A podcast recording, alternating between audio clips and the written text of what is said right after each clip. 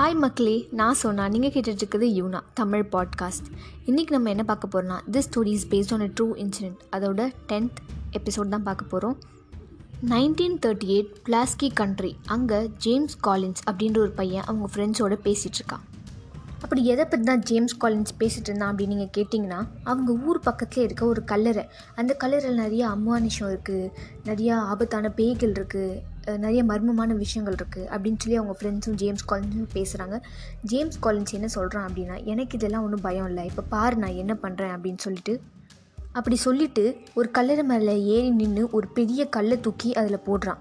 But James காலின்ஸ்க்கு தெரியாது. அன்றைக்கி தான் அவனோட கடைசி நாள் அப்படின்னு.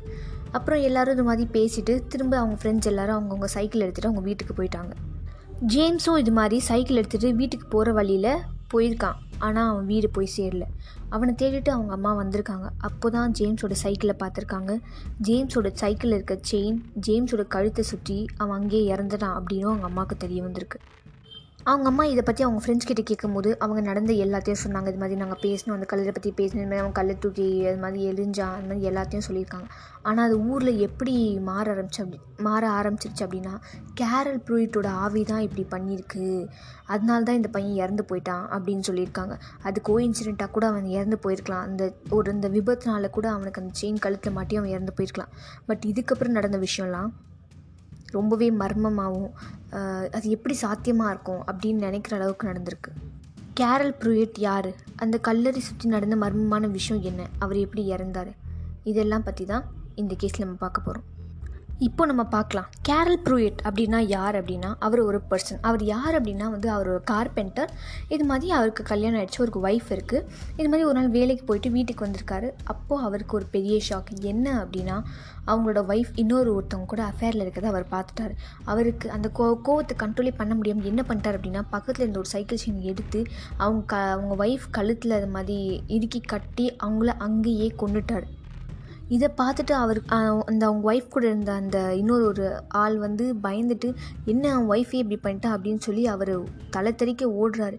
அப்புறம் கூட அவருக்கு புரியல. அப்புறம் கொஞ்ச நேரம் யோசிச்சதுக்கப்புறம் தான் கேரல் ப்ரூயிட்டுக்கு புரிஞ்சிருக்கு நம்ம எவ்வளோ பெரிய தப்பு பண்ணியிருக்கோம் அப்படின்னு. அந்த கில்ட்லேயே எங்கே என்ன ஆகிடுமோ அப்படின்ற பயத்திலே அவர் கண்ணை எடுத்து அவரே அவரை சுட்டுக்கிட்டார். சரி இவங்க ரெண்டு பேரும் இறந்து போயிட்டாங்க. வேறு வழியில் புதைச்சி தான் ஆகணும் அப்படின்ற போது அந்த பொண்ணு அதாவது கேரல் புரோட்டோட ஒய்ஃப் வந்து ஒய்ஃபோட பேரண்ட்ஸ் வந்து புதைக்கலாம் அப்படின்னு சொல்லி அவங்க ஒய்ஃப் புதைச்ச இடத்து பக்கத்துலேயே அவரோட ஹஸ்பண்டை புதைக்கூடாது கேரளை இப்போ புதைக்கக்கூடாது ஏன்னா அவனால தான் என் என்னோடய பொண்ணு இறந்துட்டா அப்படின்னு சொன்னதுனால அவர் வந்து அதாவது கேரல் புரோட்டை வந்து ஊருக்கு வெளியே ஒரு இடத்துல இது மாதிரி அவரை தனியாக அடக்கம் பண்ணியிருக்காங்க. இவங்க ஒய்ஃபை ஊருக்குள்ளேயே எங்கேயும் அடக்கம் பண்ணியிருக்காங்க. பட் அந்த ஊருக்கு வெளியே இருந்த மக்கள் வந்து என்ன நோட்டீஸ் பண்ணியிருக்காங்க அப்படின்னா அவரோட கல்லறையில் ஏதோ வித்தியாசமான வியர்டான சில விஷயங்கள்லாம் நடக்குது.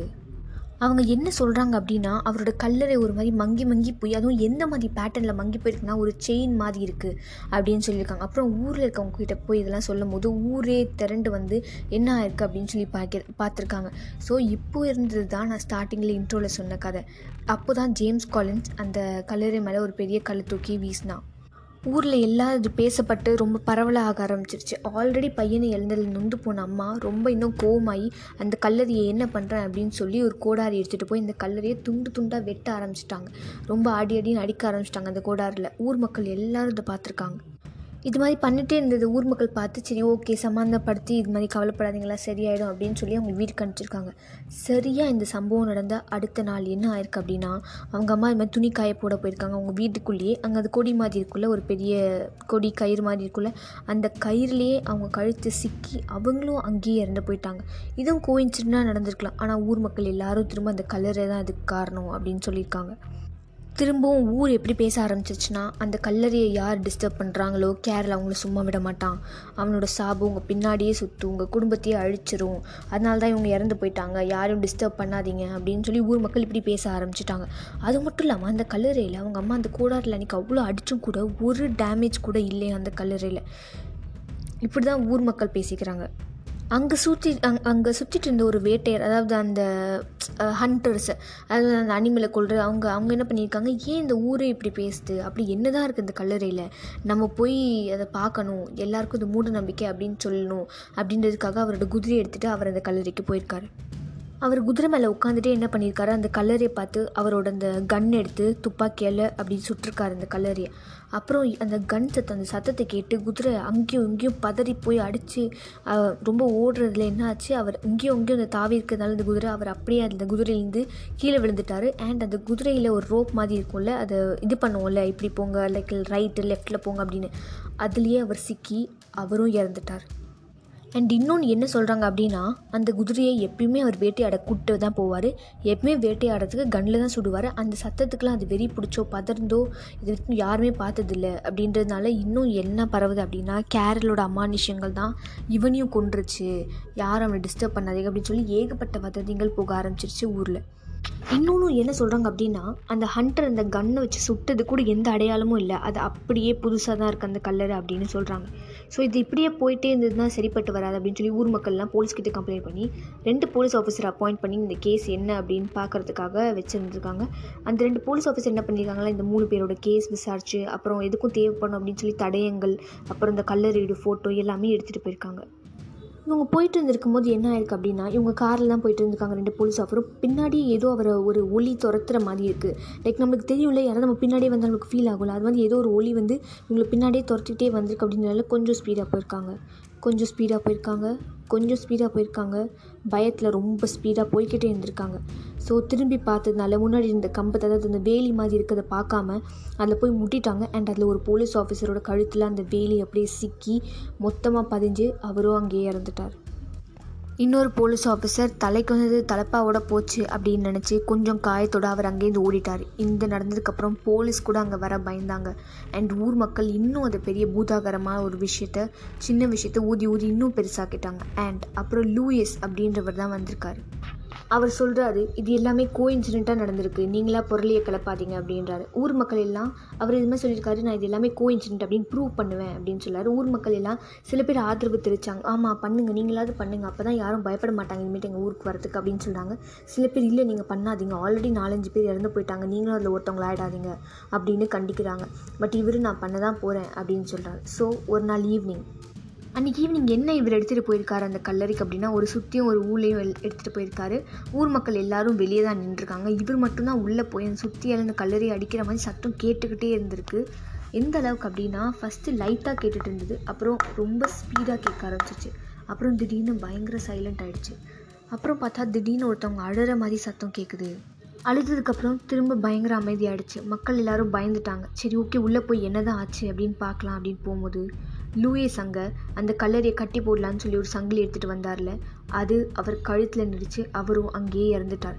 அதுக்கப்புறம் பயந்த மக்கள் அங்கே யார் இறந்து போனாலும் அந்த கல்லறை பக்கத்தில் கூட வரதோ அங்கே புதைக்கிறதோ வேலையே வச்சுக்கல.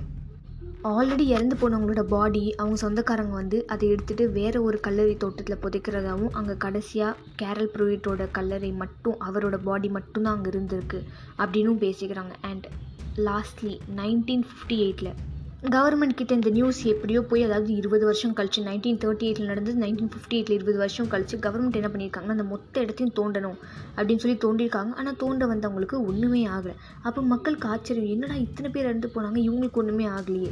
பேரனாம் பேரனாமல் ரிசர்ச்சர்ஸ்லாம் என்ன சொல்கிறாங்க அப்படின்னா ஒருத்தவங்க இறந்ததுக்கப்புறம் அவங்க மேலே இருக்க கோவமோ இல்லை இன்னொருத்தவங்க மேலே இருக்க கோவமோ இல்லை சோகமோ இல்லை ஆசையோ அது எல்லாமே கொஞ்சம் வருஷத்துக்கு தான் நீடிக்கும். ரொம்ப நாள் அதால் தாக்கி பிடிக்க முடியாது. மேபி அதனால தான் இந்த கவர்மெண்ட்லேருந்து வந்தவங்க எதுவும் பண்ணலையோ அப்படின்னு சொல்கிறாங்க பட் ஆனால் மக்கள் இதை ஒத்துக்காமல் நிறைய புரளிகள் போயிருக்கு. நிறைய விதமாக பேசியிருக்காங்க. அதெல்லாம் என்னென்னு இப்போ நம்ம பார்க்கலாம். சில பேர் இது கோ இன்சிடென்ட்டுன்னு சொல்கிறாங்க சில பேர் இது கேரல் தான் சொல்கிறாங்க சில பேர் இது சீரியல் கில்லர் அப்படின்றாங்க. சில பேர் தேவையில்லாமல் யாரோ ஒருத்தவங்க நம்மளோட விளையாடுறாங்க அப்படின்னும் சொல்லிக்கிறாங்க. இதில் காமனாக இருக்க ஒரே ஒரு விஷயம் என்ன அப்படின்னா இறந்து போனவங்க எல்லாருமே கழுத்தை நெரிச்சு தான் இறந்து போயிருக்காங்க. அதனால நிறைய பேர் கேரல் ப்ரூயிட்டோட வேலை அப்படின்ற மாதிரி சொல்கிறாங்க சில பேர் இந்த மாதிரி சில விஷயங்கள் நடக்கவே இல்லை. இதெல்லாம் அவங்களா சொல்லிவிடுற கட்டுக்கதைகள்னு சொல்கிறாங்க சில பேர் இதெல்லாம் நடந்திருக்கு பட் சில பேருக்கு தான் தெரியல மூடி மறைச்சிருக்காங்க அப்படின்னும் சொல்கிறாங்க இதை விட இன்னும் நிறைய மர்ம கொலைகள் நடந்திருக்கு பட் அது வெளியே வரல அப்படின்னும் சொல்கிறாங்க ஸோ இதில் எது உண்மை எது போயின்னு தெரில பட் இது மாதிரி ஒருத்தர் கேரல் ப்ரூட்னு இருந்தார் இது மாதிரி கல்லறைகள் இருந்தது அதெல்லாம் உண்மையான இன்சிடென்ட் அண்ட் அதுக்கப்புறம் வந்தது எல்லாமே பாதி மக்களாக சொன்னது அப்படின்றாங்க மீதி உண் மீதி உண்மையாலே நடந்தது அப்படின்றாங்க. ஸோ இந்த மாதிரி கதைகளில் என்ன ஒரு முக்கியமான விஷயம்னா பயங்கர இன்ட்ரெஸ்டிங்காகவும் இருக்கும். எப்படி இதெல்லாம் நடந்திருக்கும் அப்படின்றதும் நம்மளால் யூகிக்க முடியாது. ஸோ ஹோப்ஃபுல்லி உங்களுக்கு இந்த கதை பிடிச்சிருக்கும் அப்படின்னு மீன் இந்த கேஸ் உங்களுக்கு பிடிச்சிருக்கும் அப்படின்னு நினைக்கிறேன். நான் வேறு ஏதாவது கேஸ் இல்லை mystery crime thriller love fantasy இல்லை புக்ஸ் மாதிரி வேறு ஏதாவது பேசணும் அப்படின்னாலும் டிஸ்கிரிப்ஷனில் என்னோடய என்னோட இன்ஸ்டாகிராமுக்கு மெசேஜ் அனுப்பலாம். இல்லை ஆங்கர் ஃபேமிலியே கூட நீங்கள் வாய்ஸ் மெசேஜ் அனுப்பலாம். அண்ட் உங்களுக்கு இந்த பாட்காஸ்ட் பிடிச்சிருந்தா மறக்காம உங்கள் friends family boyfriend girlfriend relatives எல்லாருக்கும் ஷேர் பண்ணுங்கள் இந்த ஆப்பில் மட்டும் இல்லாமல் இது எல்லா ஆப்லையும் ஃபாலோ பண்ணுங்கள் டாட்டா.